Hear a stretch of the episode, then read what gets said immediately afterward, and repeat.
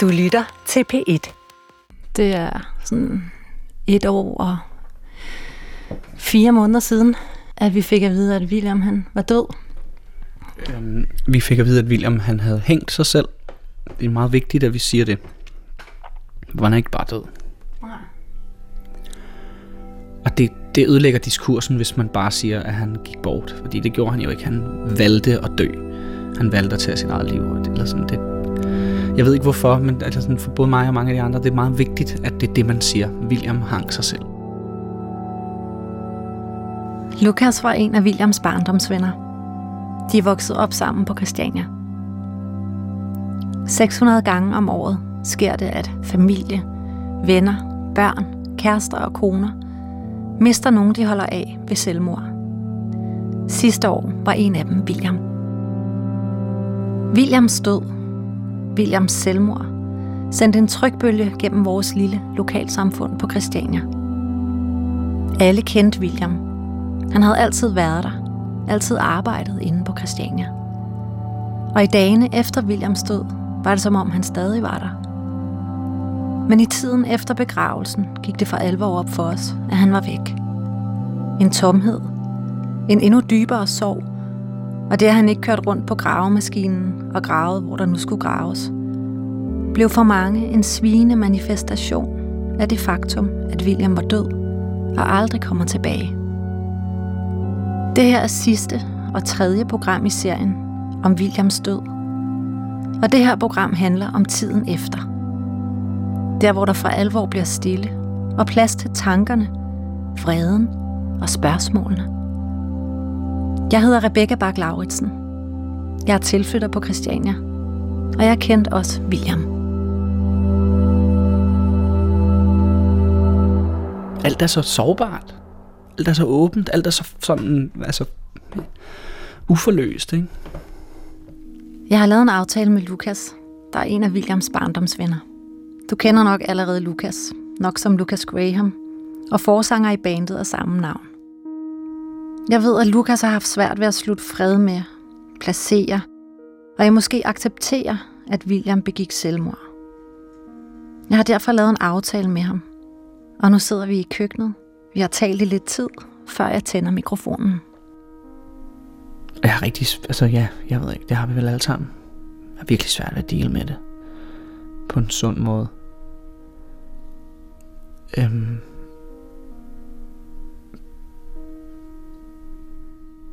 Efter William døde, der blev, blev, gjorde jeg virkelig, altså, efter William hang sig selv, skal jeg lige rette mig selv også her. Man kommer bare vildt hurtigt til at vælge de bløde ord, men de gør os bare ikke nogen gavn sådan, det der med at pakke et barn ind i, i bobleplast og gå og fare curlingmor foran, så får man jo bare sådan nogle små, svage børn. Og det er jo lidt det samme med de her ord. Øhm, og jamen, jeg, jeg snakker og bare går. Men det der med, at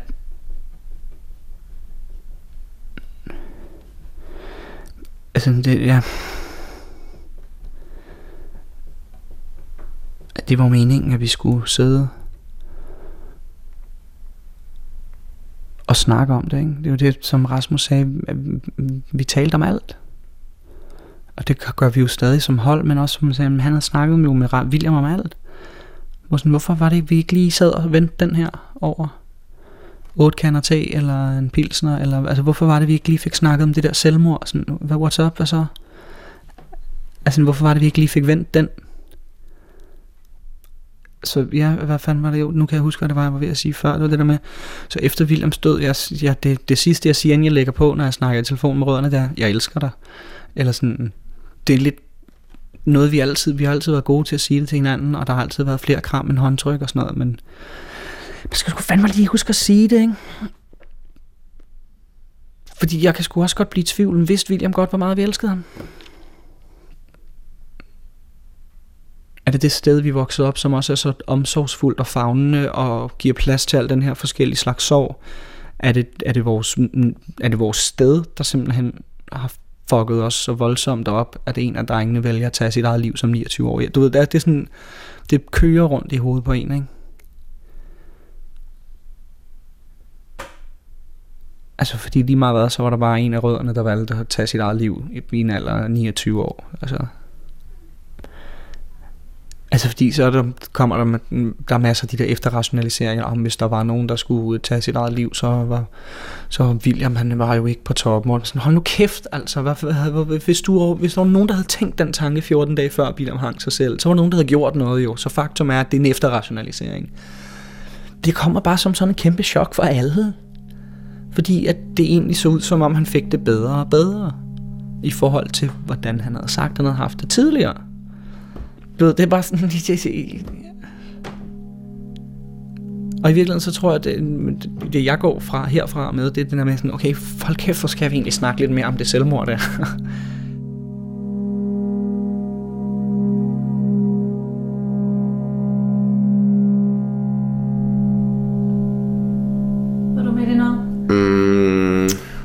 Jeg sidder bare lige og... Jeg er hjemme hos Rasmus, Williams lillebror. Der er kun to år imellem dem. Rasmus er nu på samme alder som William var, da han hængte sig. Vi har talt længe. Lidt om den vrede, der af og til også viser sig. Rasmus fortæller lidt i en sidebemærkning om for nylig, da han var med Lukas i Tyskland på en festival, hvor et savn til William og samtidig en vrede mod det, han gjorde, dukkede op. Og så skulle vi bare lige have sådan en god gammeldags snak om livet, mens Lenny Kravitz spillede på en eller anden scene herovre. Og så, så var han også sådan...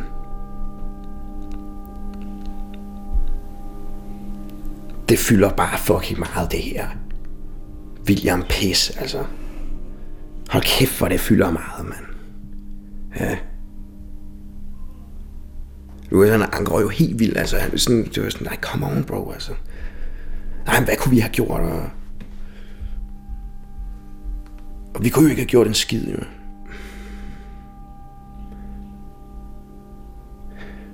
Det er sjovt sådan her to år efter, så er det, når jeg kigger tilbage på den der tid. Ens holdninger, de ændres hele tiden. Da jeg læste brevet for første gang, der synes jeg, det var enormt smukt, og det var enormt ærligt, og nu læste jeg det for nyligt, nu synes jeg bare, det var, nu, det var forhastet. Han har, han har ikke brugt... Jeg sagde til nogen, han har, det var meget velovervejet, og det tror jeg ikke, det var. Han, havde, han var i gang med at skrive noget. Jeg tror, han var i gang med at skrive en selvbiografi. Og så har han slettet det hele, og så har han skrevet et brev, og, han, og så har han hængt sig. Jeg tror, han var, havde gået ned, på vej ned i en depression, vil, har følt sig misforstået hele sit liv, har vil skrive en selvbiografi, noget fire sider inden, slettet lortet, taget alle sine lykkepiller, skrevet et forhastet øh, brev. Og så, så han ikke så. Det mest ærlige, som jeg tror, der stod i det brev, det var, at jeg kan, jeg kan bare ikke klare en tur mere ned i, en, en depression mere. Det magter jeg bare ikke. Hvad skal jeg sige? Jo, du gør. Fordi ellers bliver jeg ked af det. Hvem skal passe mine børn, når jeg skal på druk? Det er voldsomt.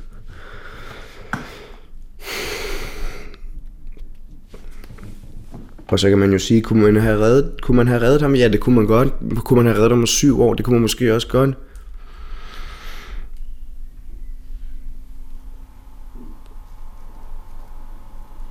Jeg vil egentlig bare, det er jo, det er jo, egentlig, det er jo første gang, jeg sidder her og kigger tilbage på det hele. Det har, det har jo været fuldstændig vanvittigt. Det hele har været vanvittigt.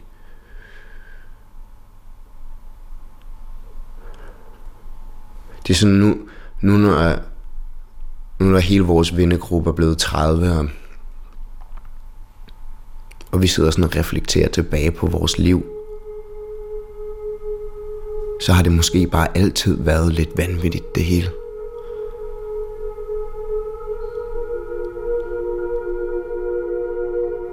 Jeg har nogle gange tænkt på, om, øh, om vi har haft det for sjovt, eller det at, være, at de har været udsat for, for, for at skulle klare ting øh, alene for lidt, eller hvad, jeg ved ikke. Altså, altså Jeg er hjemme hos Nils, William og Rasmus far. Vi sidder ved det store spisebord, i det, der hedder M-huset. En af de oprindelige bygninger på Christiania. Et virkelig smukt og velholdt hus. Som Nils før har sagt til mig, er der for ham mange veje i alt det her med William.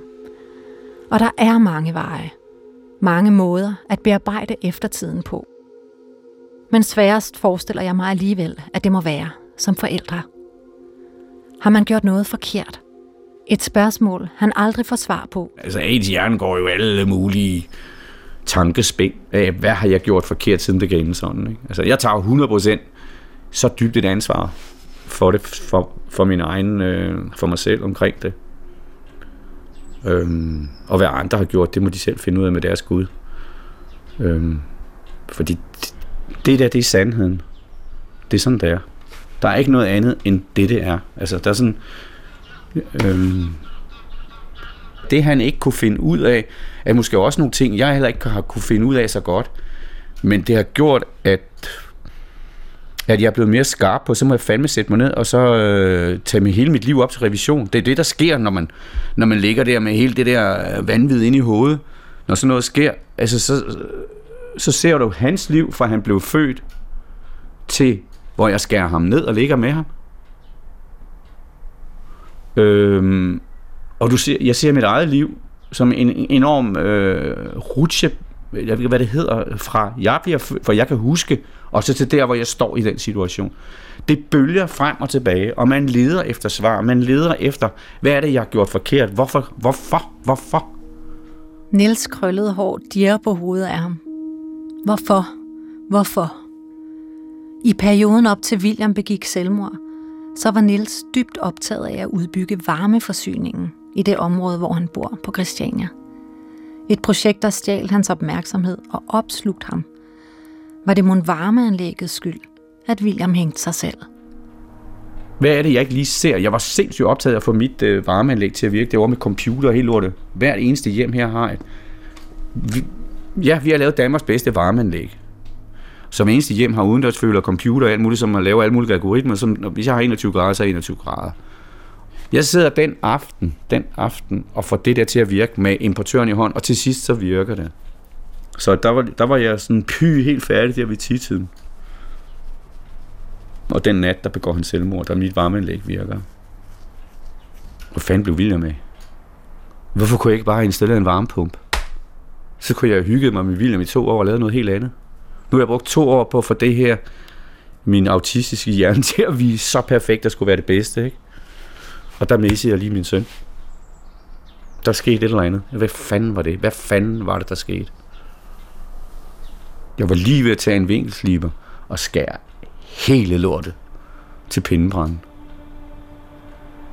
Alle rører hele lortet sådan her. Den var, jeg var så tæt på at gå på helt sådan. Det var jeg. Fuck. Jeg savner William. Han var en af de allerførste, jeg lærte at kende, da jeg kom til Christiania for syv år siden. Så for mig er han en form for tryghed, og sådan en, der bare altid var der. Synligt i bybilledet. Han mangler nu. Det er også derfor, jeg laver de her programmer.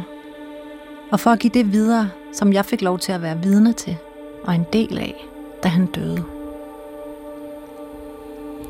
Barike, Williams barndomsveninde, drømmer tit om ham om natten. Om at han kommer tilbage. Ja, jeg ved bare, at han en gang imellem lige kigger ned og holder hånden over mig. Det ved jeg. Det kan godt være, at folk synes, det er mærkeligt, men jeg kan så tit mærke ham, og jeg har drømme, hvor det er som om, at det er virkeligt, at vi ses igen. Jeg kan vågne op og have det som om, at jeg har holdt ham, jeg lige har holdt ham i hånden. Den seneste drøm, det her et par uger siden, det var, ja, det var, at øh, der var fællesmøde på Christiania. Vi var i byens lys. Og jeg stod med mikrofonen og var i gang med at, at snakke om et eller andet. Jeg kan ikke huske, hvad mødet handlede om. Og i det, jeg står og snakker, så kommer William gående ind ad døren. Men han kigger ligesom ned i jorden, som om sådan lidt, at han skammer sig. Og kigger ned i jorden, og jeg bliver jo sådan helt paf, og bare sådan, øh... Og folk kigger bare på ham, og jeg står lidt der, kan I ikke se, det er William? Er, er, I, er I helt væk, eller hvad? Han er jo død, og han står lige her. Og så ligger Jakob, Jakob Witt, som er en af vores barndomsvenner, han ligger så sin hånd på min skulder og siger, bare ikke, det er ikke alting, man behøver at forstå. Åh, oh, okay. Og så går William stille og roligt hen og sætter sig ved siden af hans far Niels, hvor Niels bare bryder fuldstændig sammen og græder, og William bare siger undskyld.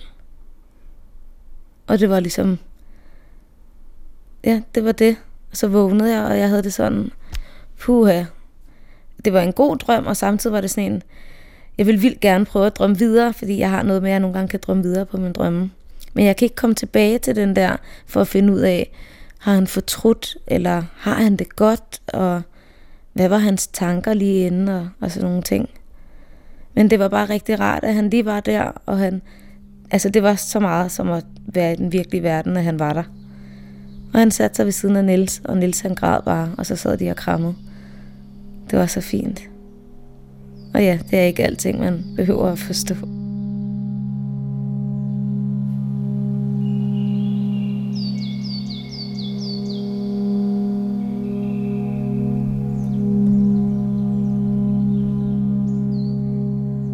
Charlotte er Williams mor.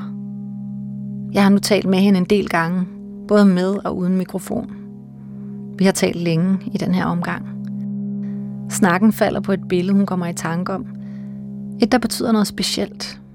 William har et helt særligt smil på det. Jeg tror, det er Bajke, der har taget billedet. Og William, han ser så glad ud. De, havde, de var også ret sjove, fordi da de var i ungdomsårene og var startet på Facebook og sådan nogle ting der, så blev jeg selvfølgelig Facebook-venner med dem alle sammen. Og jeg havde jo altid sådan et eller andet med, når de skulle i byen eller et eller andet, så var jeg sådan, prøv lige at høre, I gør ingenting dumt. Altså, I holder i hinanden, og husk nu at drikke noget vand, og, øh, og ikke noget med at gå ud foran nogle biler, og ikke noget med et eller andet, ikke? Og så kunne man jo se sådan på Facebook næste morgen, at de bare sådan ligger hen over øh, kørebanen, du ved, med en eller anden lastbil i baggrunden, eller sidder tre på en eller anden knallert med en bajer i hånden, eller et eller andet, og det vidste jeg godt, okay, nu driller de igen, ikke? Fordi at... Øh, det kunne de jo rigtig godt lide. Jeg var, jeg, de var også nogle drillepinde, ikke?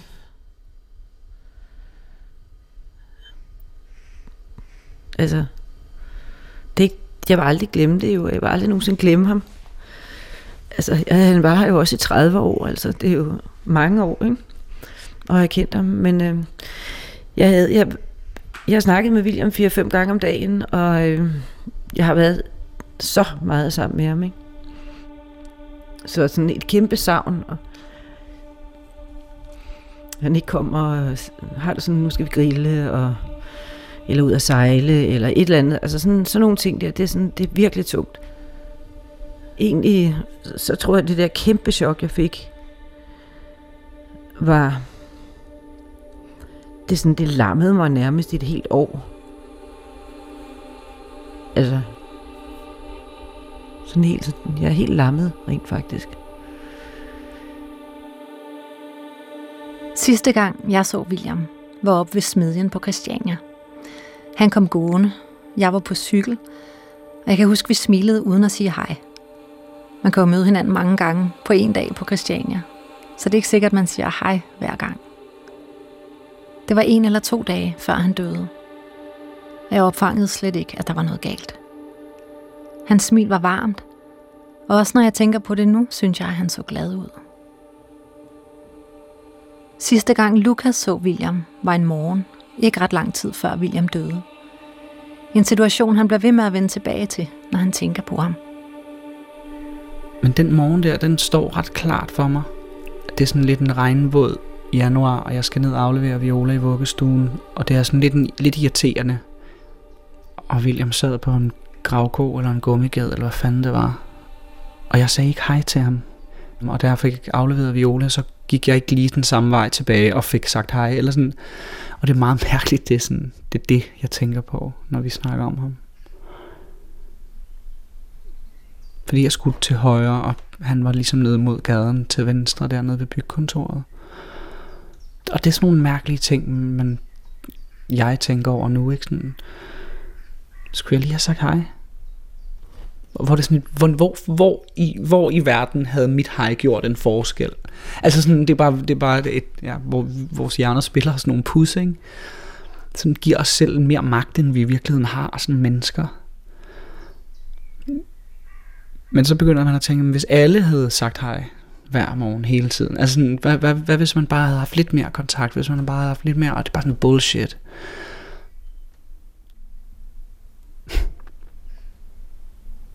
Du sagde det der før med, at, at det jo er hver dag, at du bliver mindet om, at han begik selvmord. Ja. Hvordan det? Altså, hvordan hver dag? Altså, altså det, det er sådan, når, det, når jeg kigger på min datter, kan jeg jo tænke sådan, William kommer ikke til at lære hende at kende, eller hun kommer ikke til at lære ham at kende. Han bliver aldrig onkel Willy til Rasmus' små børn en dag. Han, han, så er der drømme, og står og laver mad, og kommer i tanker om et eller andet. Eller sådan, det, er jo, det er bare sådan, det, det der gør, gør tragedien omkring Williams selvmord så voldsomt, det er det der med, men han var på vores alder. Han var ikke nogens forældre. Han var, han var en af os. Og det, det kommer nok bare til at være der i lang tid, ikke? Øhm, det der med, at man kan snakke om, snakke om, snakke om det, uden at man skal sådan have det, det er lidt det med, at der er ikke nogen, der har patent på den der skide sorg. Det vil sige, at hvis jeg har brug for at tale om William, kan jeg godt gøre det med Williams bror, selvom at Williams bror også savner William selvfølgelig. For det er et mega traume for os alle sammen, at William hang sig selv i sit barndomshjem af alle steder, hvor vi har ligget og sovet oppe til alle verdens arrangementer.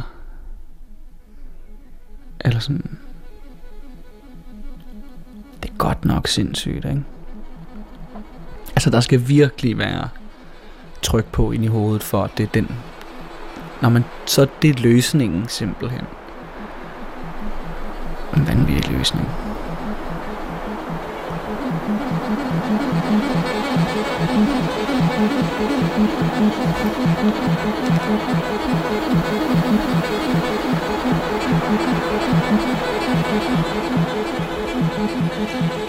Jeg tror, vi alle sammen følte os magtesløse, da William døde. Og at vi hver især har fundet et eller andet, vi kunne gøre, for ligesom at komme overens med det. Lukas optræder ved hver eneste koncert med sangen Not a Damn Thing Changed. En sang skrevet til William. Den handler om den store venneflok, de er, og være vokset op sammen og stadig have hinandens ryg. Og om at nogen forlader livet, fordi de ikke kan vente. Fordi de har mistet håbet. William hængte sig. Om det var i effekt, eller om det var nøje planlagt, får vi aldrig svar på. Vores lille landsby, Christiania, er ændret for altid. Rasmus, Williams bror, lærer dag for dag at leve fra nu og frem. Med den realitet, at hans bror for altid er væk, og at hans egen bror valgte livet fra.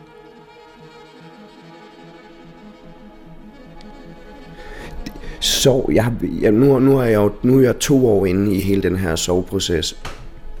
Halvandet år. Og jeg kan, jeg kan bare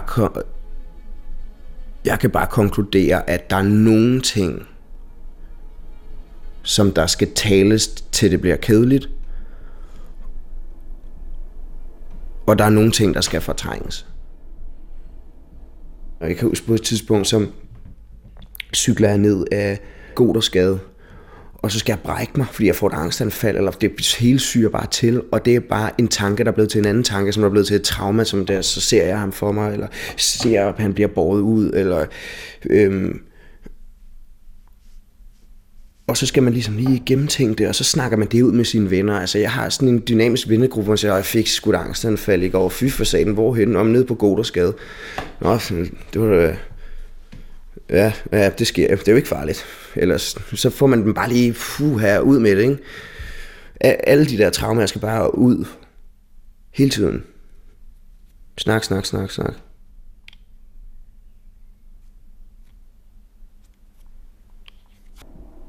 altså at fortrænge ting, det hjælper os. Du kan ikke blive ved med at sidde og kigge på gamle billeder og bevare jakken. Brænd jakken. Slet telefonen. Det er ligegyldigt. Det der med, om man savner ham, og hvorfor skete det, og havde jeg et medansvar? Alle de der ting, de skal tales, de må ikke, de må ikke fortrænges. Der, der, bliver du, der bliver du nødt til at sige, hvad du føler, og, og tale det ud. Men nostalgien, den kan virkelig dræbe. Ikke noget med at gå hen og, og den her trøje lugter stadig af ham. Det, det skal bare droppes lige med det samme. Ellers så bliver det virkelig uudholdeligt.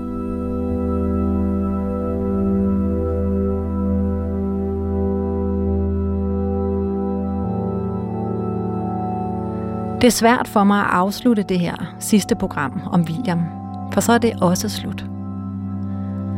Jeg mærkede allerede under begravelsen, for nu halvandet år siden, at måske kunne jeg gøre det her. Give min oplevelse af William og Williams død videre. Fordi vi måske kan lære noget af den. Eller på en anden måde tage den med os i vores eget liv. Men jeg indrømmer også, at det har været en forlængelse af alle de fine ritualer, der var efter han døde. En måde for mig at holde fast i William på, lidt endnu.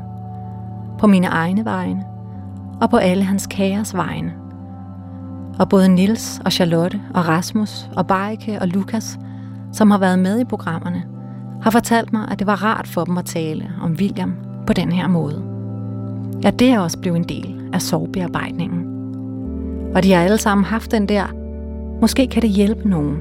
Hjælpe nogen, der selv har haft selvmord inde på livet, eller som selv står med en stor sorg. Så det er mit håb, at det kan hjælpe. Og måske, at jeg har forlænget Williams tid med os en lille smule ved at tale om ham. Jeg hedder Rebecca Bak lauritsen Det her var sidste program i min fortælling om Williams død. Tak fordi du har lyttet med.